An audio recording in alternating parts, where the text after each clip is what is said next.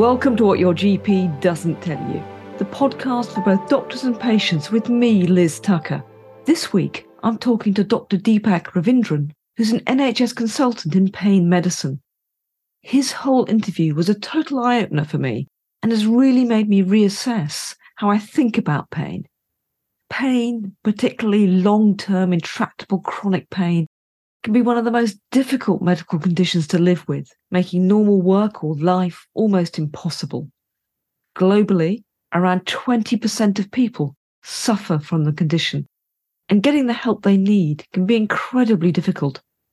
In his book, The Pain Free Mindset, Deepak explains how many of us completely misunderstand pain. The problem can be someone with chronic pain can have a battery of tests that all come back clear, which may lead some medical professionals to suggest that there's not actually anything wrong with these patients. But that is not the case. For the first time in 2022, the World Health Organization updated the International Classification of Diseases to include chronic pain as a separate medical condition. And as Deepak reveals, the biological mechanism of chronic pain which can lead to an oversensitized immune and nervous system, is not the same as that of acute pain, which also means a very different treatment approach is required. That means not just using drugs, but taking a whole body approach, which includes diet, exercise, sleep, and cognitive techniques. But before we get to the interview with Deepak, a brief request from me. If you enjoy this podcast and would like to find out more, you can sign up to my Substack account, which is liztucker.substack.com. Go to my podcast website at whatyourgpdoesn'ttellyou.com and follow me on Twitter at Liz C. Tucker. And if you'd like to financially support the podcast, I'd really appreciate it. A huge amount of work goes into both the research and production of this. So even a small amount of money makes a huge difference. And you can provide support at patreon.com what your GP doesn't tell you, or via my website, which, as I mentioned, is whatyourgpdoesn'ttellyou.com. Many thanks. And now back to Deepak's interview. Deepak Ravindran holds qualifications in anesthetics, lifestyle, musculoskeletal, and pain medicine. He's been a consultant in pain medicine since 2010 at the Royal Berkshire NHS Foundation Trust in the UK. Deepak is currently the clinical lead for specialist pain services for all of West Berkshire. He says that chronic pain requires an approach that is not just about medications, injections, and surgery, but about supporting health in its entirety. Here's his interview. So, Deepak, thank you so much for joining the podcast today. Thank you so much for having me, Liz. I've been listening to your podcast as a listener, so now it's a great honor to be now your guest as well. Really appreciate that. I think some people have the attitude that pain is awkward, but not necessarily a priority for health. Yet long term intractable pain can be devastating for patients. Do you think we undervalue the importance of sorting it out? Yes, it is the biggest pandemic that we have not really talked about. We have not addressed it satisfactorily. And I think that has been the failing, not just at the individual or the medical level, but also at a societal and healthcare system level. Chronic pain was not recognized as a separate condition or a disease by the World Health Organization until very recently. It was always considered that chronic pain is an extension. So, if you can actually do something about acute pain, you can prevent chronic pain from happening. That was the perception. That is still the teaching. So it meant that all the research and every kind of drug or treatment that was focused on stopping acute pain, doing something about acute pain because it was considered chronic pain as extension. We now know with the evidence we have that chronic pain is a very, very different condition from acute pain it actually is a disease entity in its own right.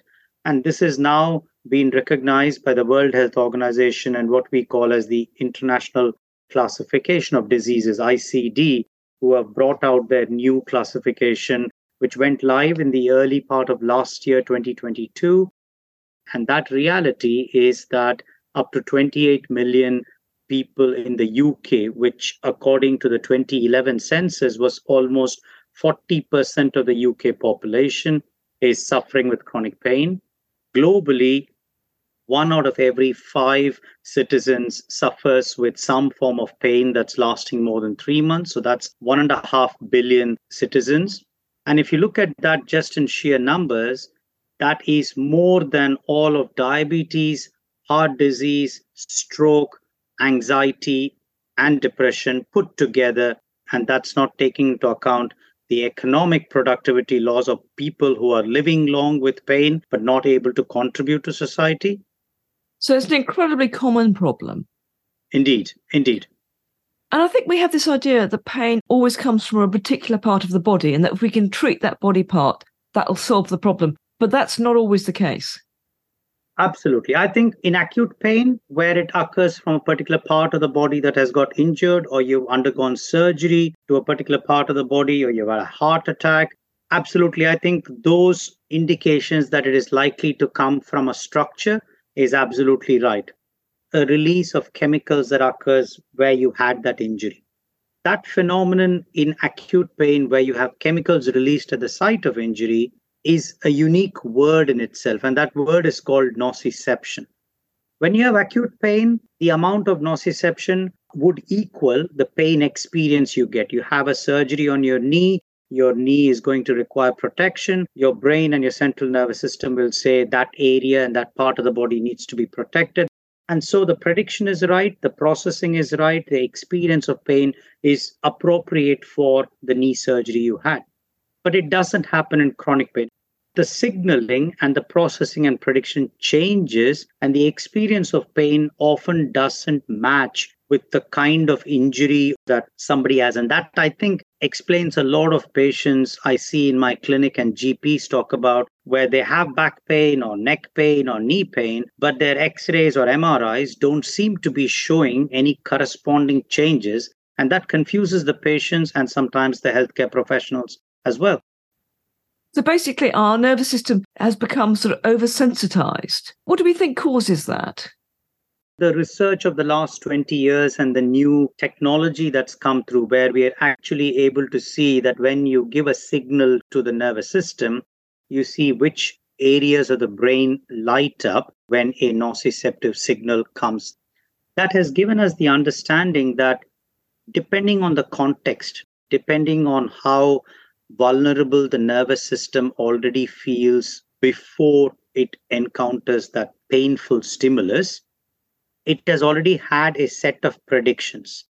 We are now realizing that in many people, the nervous system can be pre-sensitized due to a variety of contexts. It would be ready to protect you at a much lower threshold of an injury and that means that it changes the intensity of the experience. We can't correlate what you see on an x ray anymore with how intensely the person is feeling the pain. The amount of arthritis that somebody picks up on an x ray or on an MRI has no correlation with the intensity of pain that somebody might feel. I think the most common word we're using now is called central sensitization, where the nervous system and the brain can be sensitized. And that would also include the immune system as well. Yes, that is the biggest game changer, I think. And it's unfortunate that we still don't get taught or very well taught about it in medical school or even when I was doing my pain training. It has not been a feature of our training. We were indeed taught, and I think this might be surprising to some of your listeners, that we were taught in medical school that the immune system has no connection with the nervous system as far as the brain was concerned. Indeed, we were taught that the brain is an immune privileged organ, meaning that the blood brain barrier is so tight. It's like the Great Wall of China. You just can't break through. There are only one or two places, and that is fiercely guarded. So the immune system is separate and the brain is separate we actually now know that as young as the first seven to eight days of when the fetus is first forming, when the egg and the initial part is fusing together and forming, the first representatives of the immune system actually make it through into the brain before even the blood brain barrier is formed. And they stay there having a constant communication and connection with the rest of the body's immune system as they grow. And so, this particular representative of the immune system is called the microglia. And these are essentially the buffers within the nervous system between each of the nerve cells. Every junction between the nervous system, between two nerve cells, where the signal is jumping from one nerve cell to the next nerve cell. And the signal can be an emotion, can be a sensation, can be a touch, can be a feeling, can be a memory. There is this representative of the immune system like a traffic policeman watching that signal move as it comes. And based on what the immune system feels about the threat, it will be ready to mount a response. And if it sees that it's a signal that it has to amplify, it would modulate and turn it up. And if it sees that it doesn't need to be amplified, it can dampen it down. And we think that it's those immune cells that are responsible for the sensitization, or at least that's where the research right now is pointing. So basically, the suggestion that the activation of certain immune cells is involved in the development of chronic pain. Yes, I think the research right now is robust and strong to say that it is a combination of a neuroimmune sensitization, specifically the microglial cells and maybe some of their cousins, that is at the heart of every persistent worsening chronic pain condition. This category where the nervous system itself can get sensitized and can cause chronic pain like conditions that kind of pain itself has been called now nociplastic pain. In fact, I think you categorize four different types of pain. So I think it would be just useful to give an overview of those four types of pain if we could. Absolutely. So this was again what all of your listeners, GPs and uh, medical professionals, and all of us were taught in the 90s that there are three types of pain. There's when you get this injury, this is called nociceptive pain because chemicals are produced at the site where you have had an injury or a surgery. And then we realized that there would be this different kind of pain that would happen when the nerves are actually cut during surgery, or you have chemotherapy which damages the nerves. And then you have conditions like MS, or for that matter, even things like diabetes or alcohol, where you know that there is going to be nerve damage. And that was called neuropathic pain. But we just now spoke about how the immune and the nervous system can get involved and sensitized. And this meant that this had to now be a different kind of pain because when you have the nervous and immune system getting sensitized, this was called nociplastic pain, meaning the word came essentially that noci is a word for pain, plastic indicating that this is something that can be dynamically modified. It can be reversed or it can be amplified. And so that plasticity of the brain was recognized. So that's why it is called nociplastic pain. And we had to realize that this was a separate category from the nociceptive pain, where you could have blood tests that would show signs of inflammation. You might actually be physically able to see a joint is swollen or an area is red and warm and hot looking, all the signs of inflammation. But with nociplastic pain, you need not have blood tests that show any signs of inflammation or infection. You need not have swelling in the knees or hips or the back or the head when you have the pain. But the sensation and the feeling is very real. And of course, we always realize that there can be a group of patients who could have combinations of both the mixed pain wherein it might start off as a acute pain and the nerves would have become plastic and modified. So you can have a combination of nociceptive and nociplastic. A rheumatoid arthritis patient would have initially an acute flare up of the joint. So that would be an acute nociceptive pain. But after 3 or 6 months of the rheumatoid arthritis being active the nervous system and the immune system, after all, it's an autoimmune condition, they would have become activated and sensitized. So you'll have nociplastic pain. If the rheumatoid goes on year on year, the joints would get deformed and there might be pressure, active physical pressure on the nerves itself. So they'd have a neuropathic pain. So he or she would have a mixed pain pattern. So that's the four categories of pain as we understand it now. So I suppose the risk for a patient is if I've got pain, all my scans are clear. The risk is I may be defined as a hypochondriac. You know, I may be told there's nothing wrong with me. It's all in my head. Now, I appreciate, in a sense, everything is in our head, but that I am imagining this.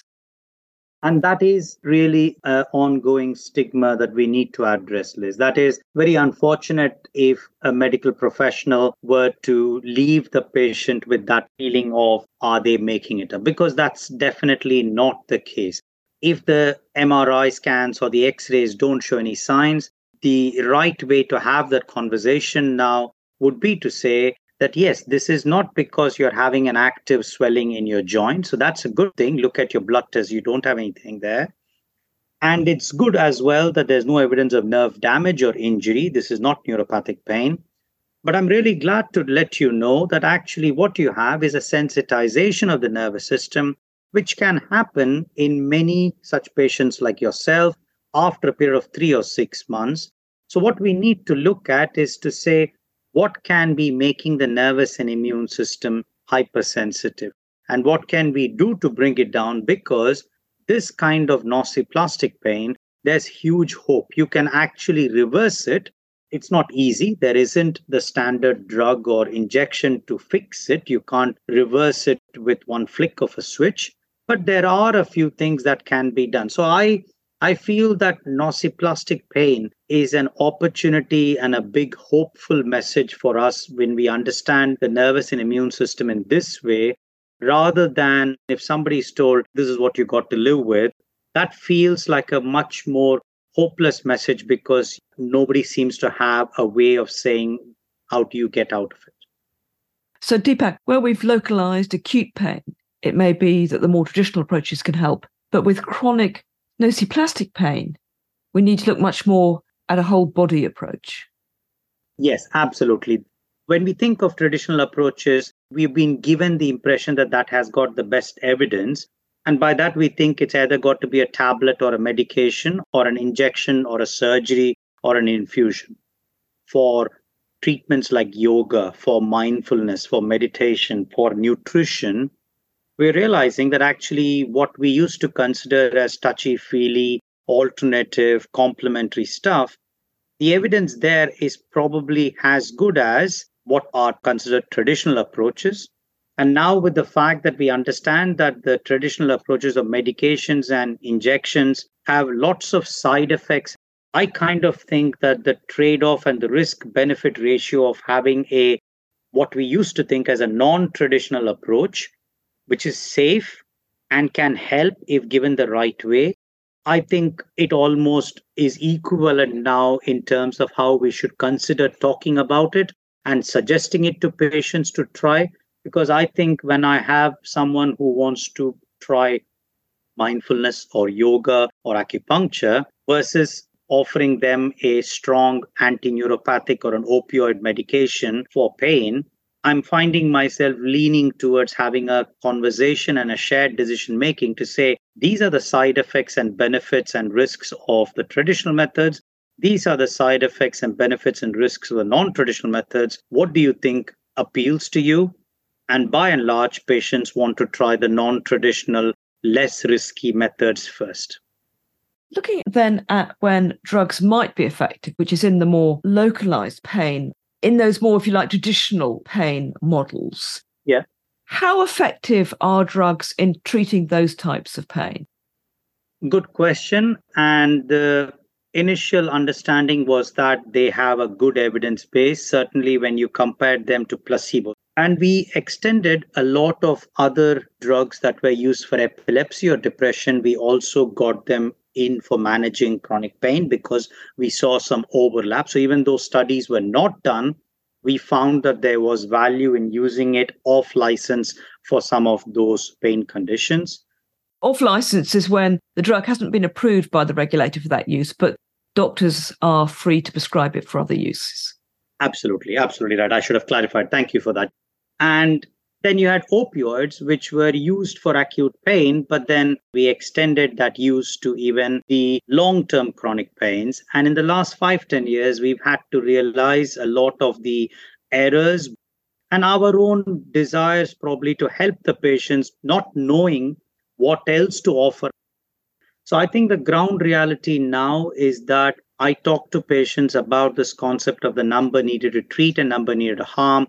And by that measure, I would have to say that most drugs, medications work only 30% of the time in 30% of patients with about 30% efficacy or effectiveness. So, by that standard, I know I'm simplifying it. This came from a work by Professor Moore at Oxford. I think the actual numbers are a little bit more up and down, but broadly at this range 30, 30, 30, which means that these drugs are not effective in 70% of the patients. And I was surprised in one of the most common painkillers, paracetamol, that the number needed to harm, which is the number of patients who are likely to be affected by side effects, is 12. That means one in 12 patients are likely to suffer a side effect from what is one of the UK's most common painkillers. Absolutely. When I was writing and studying for the book, I was surprised with this myself. This was not something that was common knowledge to me, that's something that I still consider safe compared to all the other drugs I have at my disposal. Yes, you're absolutely right that the number needed to harm, meaning that the number of people who needed to take it for one person to experience a form of harm or a side effect is only 12. So that does mean that we have to be cautious about every drug we give for pain management. And I would really encourage your listeners to check out websites like that, the nnt.org, which is very useful to have a more appropriate conversation with their healthcare professionals, especially if they are experiencing some side effects. Yes, I can put those in the show notes so the listeners can pick this up afterwards. So, do opioids still have a role in pain management despite the recent problems that have been highlighted? In acute pain, absolutely. I think they are still what I would use with my background as an anesthetist. Uh, uh, I would definitely say that they have such a remarkable efficacy in managing pain during emergency department admissions, during hospital theater admissions, operation surgery, and in acute places. But when you try to think about using it for chronic pain, we have to be really careful and find that cohort or that group of patients where it makes a difference. So it's a much, much, much smaller group of people who will benefit from opioids in the long term, who will get the quality of life and the functional improvements by taking it in the long term. So I wouldn't want to throw the baby out with the bathwater. The evidence is clear that opioids do not work for everyone in the long term. So there's a lot more responsibility on healthcare professionals to help find that group of patients who could benefit from being trialed on it on the long term. And there are now some good tools or strategies that I use in my clinical practice to find that group of patients who might be the long term benefiters of opioids, but certainly not for everyone.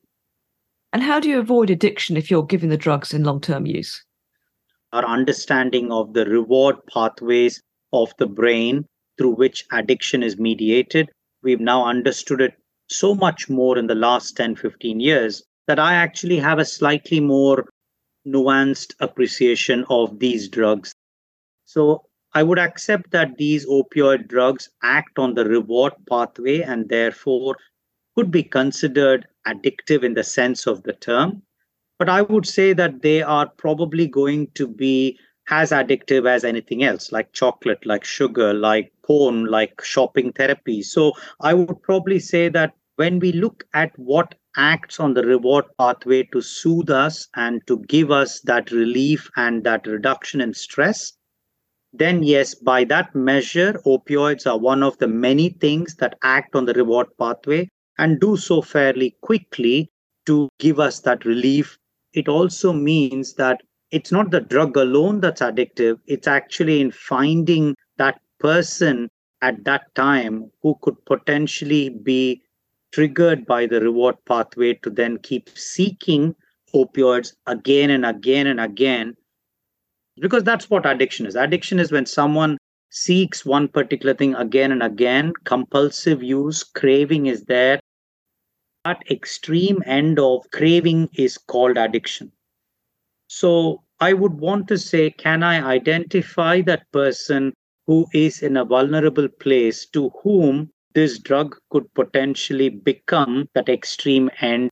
So you're saying that there may be genetic and environmental factors that will affect whether I'm likely to become addicted or not? That is what the research right now is leaning towards that more than the genetics, it's the environmental elements.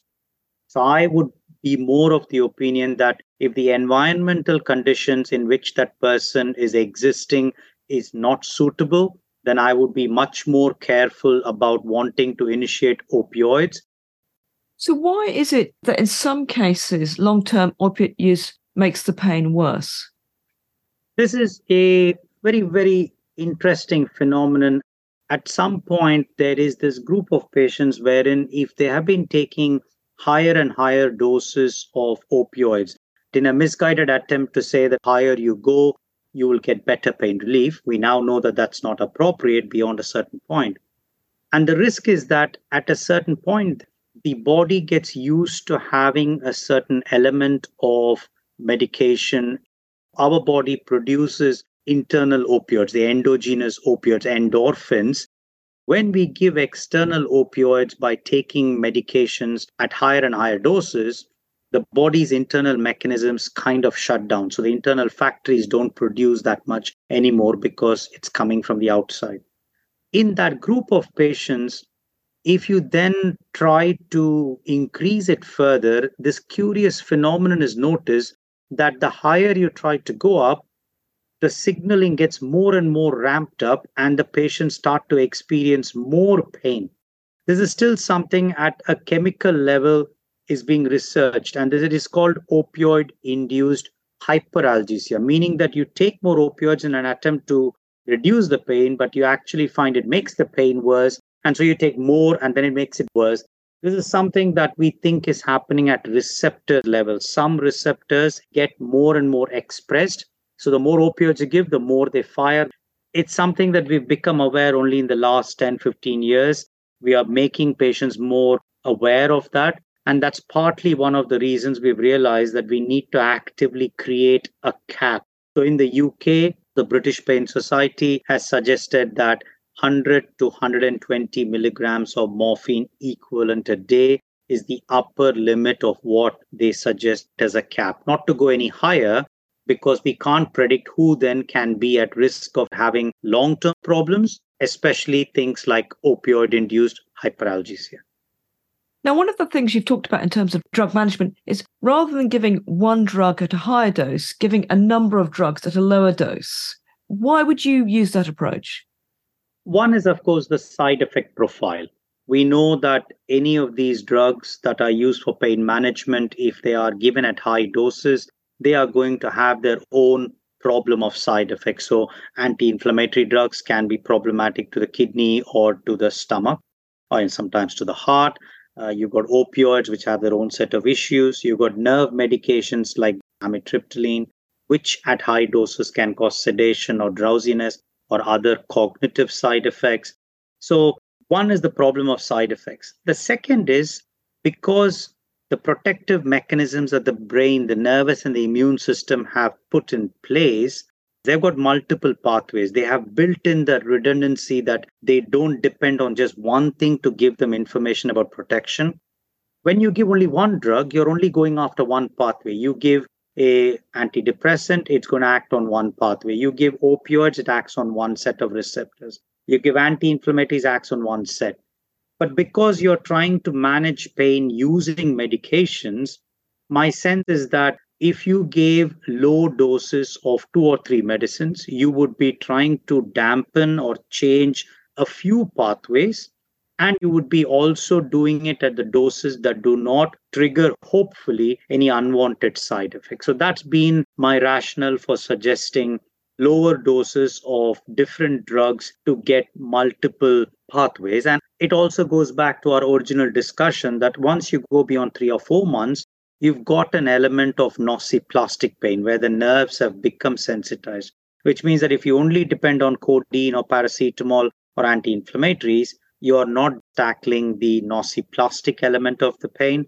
And if you depend only on the nociplastic drugs like antineuropathics or some opioids, you're not tackling other things that can work.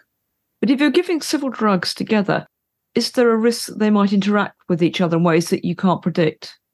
Right now, I'm not aware of too many interactions between anti inflammatories and the nerve medications. But you're absolutely right. If we are trying to combine benzodiazepines like diazepam or muscle relaxants, and you try to add in some antidepressants, and you add in some opioids like tramadol or codeine, you're absolutely right. Interactions are a problem.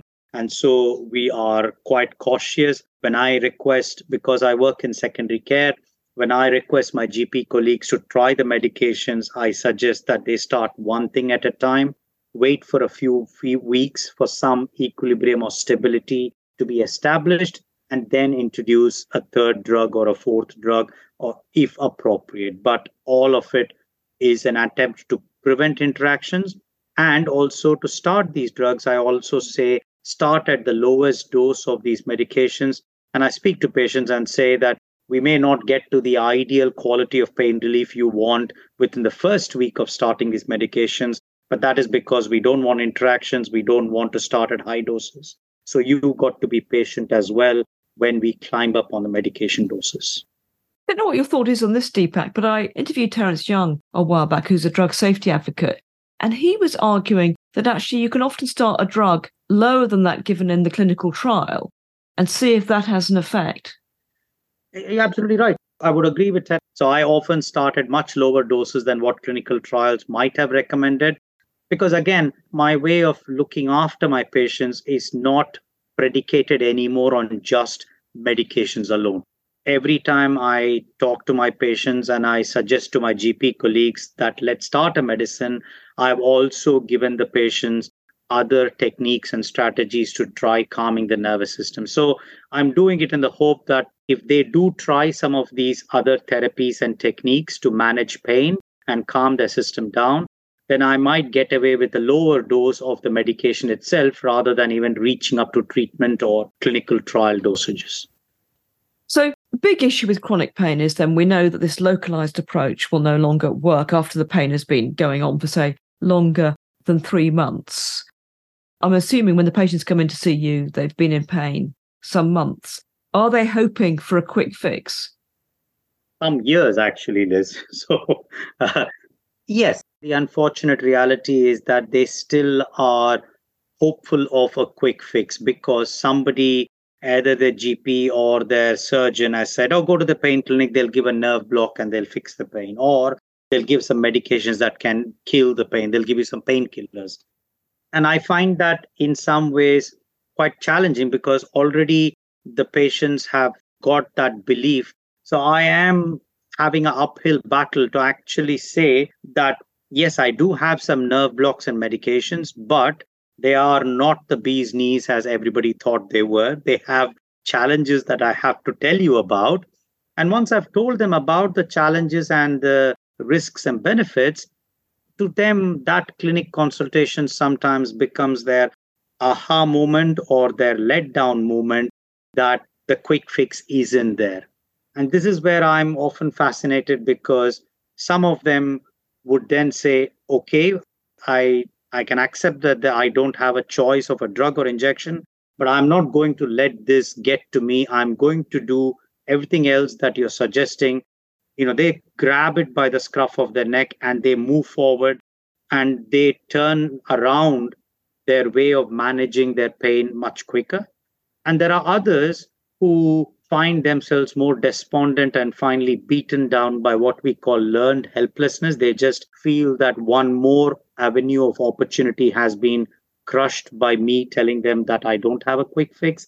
And that makes them go even more despondent, drives their pre existing anxiety or depression lower. And we then need to provide them support with their mood first before we can show them the other techniques that can be tried. But the reality is, if you have nociplastic pain, which is almost always there after a period of three to six months of having had chronic pain, it gives the opportunity that now there are so many things that can make a difference. I have my success stories, as it were, of patients who have taken that approach, and it's never made a difference in one week or two weeks, but over a period of three to six months to one year, given that they've had pain for three or four years, it takes them another three to six months of effort, and they can already see the results in improved quality of life, reduced medications, better engagement with their loved ones. That is all possible. So, if I'm a patient, I come in to see you, I've got long term chronic pain. What's going to be the first step in the whole body strategy? When patients come to see me, both on the NHS and privately as well, what I have is a questionnaire to get them almost thinking about what is it that they'd like from me, what are the drugs they are on. I ask them what their mood, their anxiety, their personality, and their background that gives me an idea already of the whole person that I'm seeing. I'm not just seeing only the pain and the tablets that they have taken, but actually an understanding of who is this person who's sitting in front of me.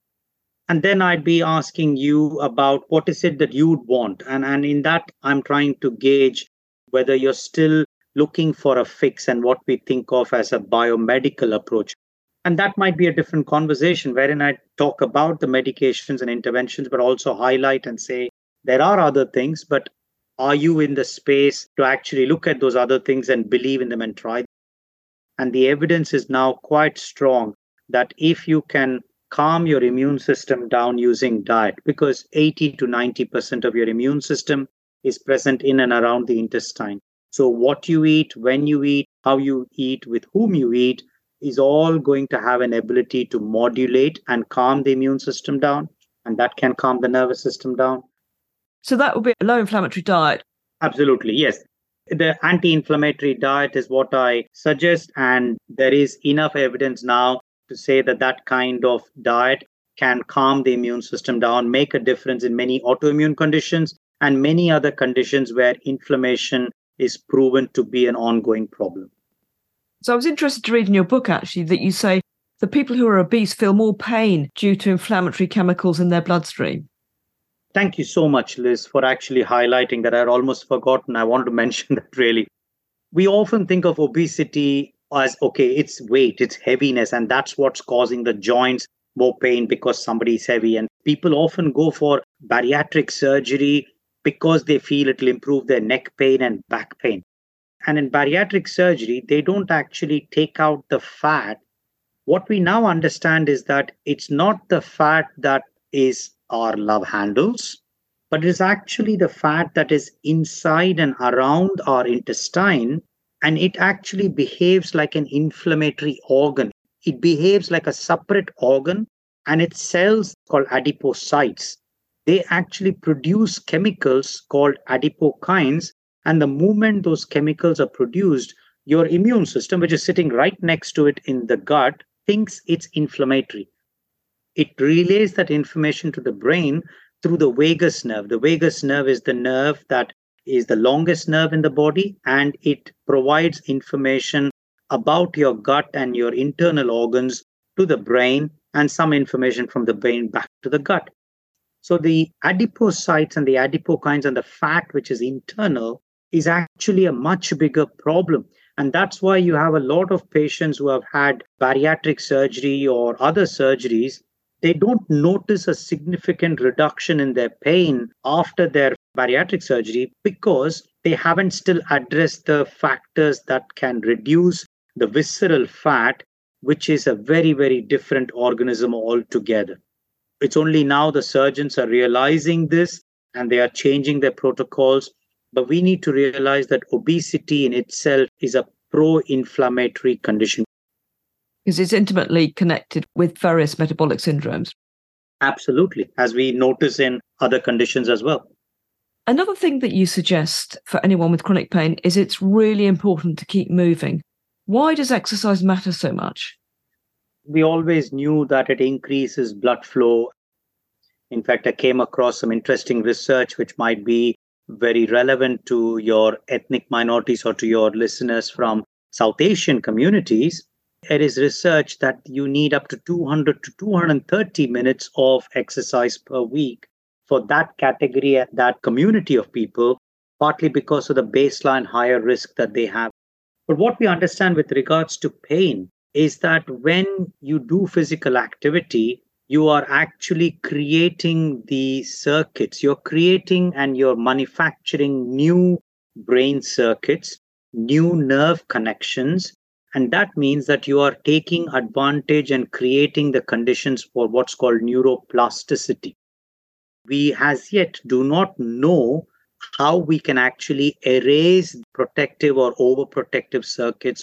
But what we know is we can always create new nerve circuits that can overwrite them. Any kind of physical activity, things that you find pleasurable, things that you can do with others, things that you find are less stressful, that kind of physical activity done regularly allows new nerve circuits and new circuits and new chemicals to be formed that can allow the neuroplasticity to embed and form. Now, one of the other things you talk about is the importance of sleep. But I suppose I might say as a patient, well, I'd love to sleep, but I've got this awful chronic pain which is stopping me sleep. I think the whole challenge with sleep is that we've realized that it's bidirectional. If people have had less sleep, then it already means that their nervous system and their circuits that are there in the brain and spinal cord have never got the chance to get rid of the waste that would be produced as part of nerve activity. Like every cell, when we do work, when we do energy, we produce some waste material. That waste material has got to be cleared up by our council authorities, as it were. And that council authorities and those janitors, those housekeepers that clean up after us happens when we sleep. So when we start to reduce our sleep hours due to the kind of lifestyles we lead these days, we are creating an environment where our nerve cells have not had the chance to be fully cleared. Our junctions and our roads and our traffic is still clogged up in small places. So then it can take a very small event like your first episode of back pain or an or an infection or a viral attack from somewhere to just tip it over the edge. So now we realize that lack of sleep actually predisposes to chronic pain, but when you have chronic pain, it just becomes a vicious cycle that feeds into the other and then worsens the sleep pattern. So, breaking that cycle now becomes important and equally productive in reducing pain alongside any other medications you use. So, how do you break the cycle? This is another challenge because I don't think we've got a cast iron evidence or a protocol to say that this is how you break it in everyone. But what we've realized and the data and how I talk to patients about is what's called sleep hygiene or optimizing sleep techniques in the run up to bed. So, for example, stopping alcohol about three hours before your planned bedtime, stopping coffee around 3 p.m. in the afternoon, about six to eight hours before your planned bedtime. The kind of food that you have, high carbohydrate foods to be reduced and lower during bedtime in the one to two hours before bedtime, it's almost as if can you teach your nervous and immune system to relax? How would you put your three or four year old to bed at night time? You would be doing a few things. You'd be wanting to give it a bath. You'd be wanting to take it to a quiet room. You'd be wanting to turn the blinds down, not have any stimulation in the run up to sleep. Those are all the techniques that I suggest to patients to consider that these are all things you could do to start calming your nervous and immune system in the run up towards your bedtime. And I've had a number of patients obviously add some elements of diet or some kind of you know chamomile tea or some some other kind of techniques but i think the biggest hot ticket items are avoiding certain foods uh, having a sleep routine so a warm shower cooling down your room uh, and then ensuring that you do some kind of relaxation technique before going to bed. Those are usually the biggest things that seem to work for my patients. And you've also suggested that techniques such as mindfulness or psychological therapies such as cognitive behavioral therapy can be helpful. Absolutely. Part of the relaxation techniques that come through are that for insomnia, cognitive behavioral therapy has been shown to be really effective. I think, again, we've got to be mindful of the fact that that CBT has shown to be very useful if it is proven insomnia. But a lot of our patients are anxious. They don't have the classic insomnia that the trial works for. However, I do suggest that mindfulness based relaxation techniques. There are two, three apps now that do offer CBT in a phone package, and that is something that could be used.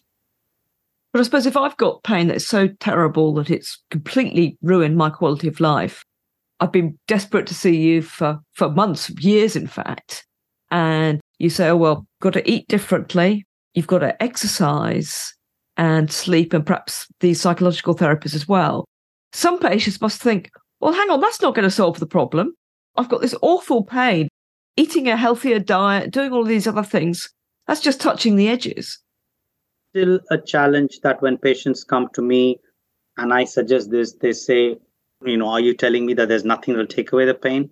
And it's a conversation that I have like, okay, if I don't have the drugs or the techniques to take it away, and your surgeon or whoever it is has told you that this is not a pain that can be operated on, I'm offering you here a way of training your nervous system, helping calm your system down, and that can bring your quality of life back. What would you prefer? And I love them to reflect on what their choices are. It's very difficult. I think the patients are absolutely right in asking me that question and feeling that way. But sometimes it's a journey that they have to make to realize actually that there are things that they also have to do.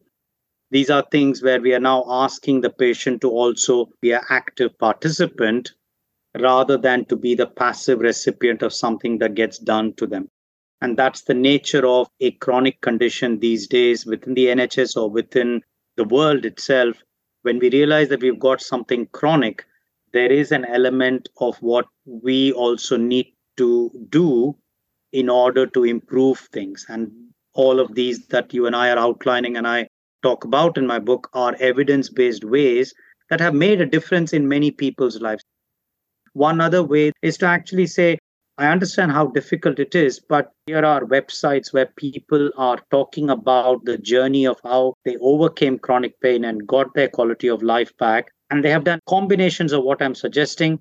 They have shown that they are not needing to be dependent on drugs or injections. They have either got rid of their pain, become pain free, or are at least not letting the pain affect their lives anymore and they can go about becoming who they are. So, obviously, without breaking any patient confidentiality, can you give any examples of people who've been to see you with intractable pain who followed this approach and have seen their lives change?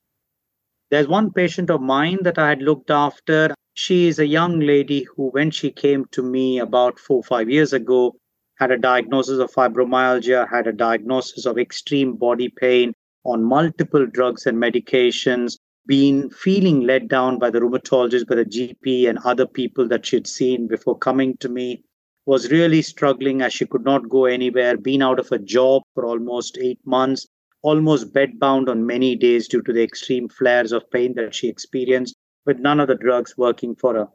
And she came to me at that time hoping that I would be able to help out with a certain new drug. And I had this conversation with her that went on for an hour. It was another conversation about three weeks later after trialing another drug which she hadn't tried, and that also hadn't worked. And it was in the second or third conversation wherein the seeds that I'd been saying, look, these are all the other things you can do to make a difference. The first time she was saying, I want a drug because I can't do anything beyond this, I'm not doing any of the other stuff. At the third consultation, something had flicked in her. She was saying, Okay, I've tried everything. There's nothing else you're saying I can do. Maybe this is what I want to do. I'm going to double down. I'm going to look at nutrition. I'm going to see what changes I can make to my life. She had supportive parents who were able to help her with it. And over the next one and a half years that I was looking after her and seeing her infrequently, we helped come down on the opioids, on the other medication she was on. She started to go back to a job. She took up doing a sleep hygiene change. She met a nutritionist of mine and modified her entire diet and found that she had a gluten allergy that was making her feel very bloated and contributing to her tummy pain. She took up equine therapy, so it was a way of using horses and animals to relax her and calm her down. And last year, she'd done the London Marathon. She'd done two other half marathons before that. And she's moved in with a partner into a new house. She's not completely free of pain, but she hardly takes any medication. She knows what to do when the flare ups happen, and she's much more in control of herself and her body and her life than she ever was for the previous 15 years that she was struggling with pain. And it sounds like, most importantly of all, her quality of life has been completely changed. Absolutely, on very little medication, but with a much better understanding of what she and her body can do. So, finally, Deepak, clearly we need to take pain management much more seriously. Are there any other approaches which you think may be valuable to modern medicine in the future? I think there is a lot of promise with psychedelics. There is some better understanding to be had with medicinal cannabis so that we don't make the same mistakes with medicinal cannabis that we did with opioids. So that's medications. There are infusions of ketamine or lignocaine, local anesthetic that might work for certain pain conditions that are being researched now, and we'll have better clarity over the next three to five years. There's the understanding of stress and the autonomic nervous system and the vagus. How do you stimulate the vagus? How do you use electricity to modulate the vagus? How do you use electricity to modulate the nervous system itself, you know, the spinal cord or the brain? So I think that's an exciting field of research. Our understanding of sleep, our understanding of the microbiome and diets like the fasting mimicking diet, those are all newer ways of looking at calming the microglia or the immune system that I think are going to be radical in terms of how we approach pain management. A newer technique that is looking at what's called pain reprocessing therapy, which is essentially a technique that fuses some elements of behavioral techniques. So, so for conditions like fibromyalgia or tension headache or migraine or irritable bowel, there's a better understanding that when stress modifies it, you can reprocess and change the nervous system. And pain reprocessing therapy as a technique has come up in the last two years with some really good data. It needs to be replicated, but I think it'll be pain reprocessing therapy and variations of that, which probably will be the next technique to look at. So I think now, as we understand more and more about how the nervous system and immune system work together, we can find a variety of ways to calm it down, to bring it towards equilibrium. What I've realized is that we need to change the system itself. We need to bring back that level of community and connectedness. The whole sea change in the UK that we are having with social prescribing, with health coaches who are getting more involved in actually supporting people with behavior change. I think that I feel there is great promise in realizing how we can use that to reduce pain. Absolutely fascinating, Deepak. Thank you so much for talking today. Thank you so much, Liz, for having me on. Goodbye. Bye. Hope you enjoyed the latest episode of the podcast. And a reminder you can follow me on Twitter at Liz C. Tucker and sign up to the podcast mailing list at whatyourgpdoesn'ttellyou.com. Many thanks for listening. Bye for now.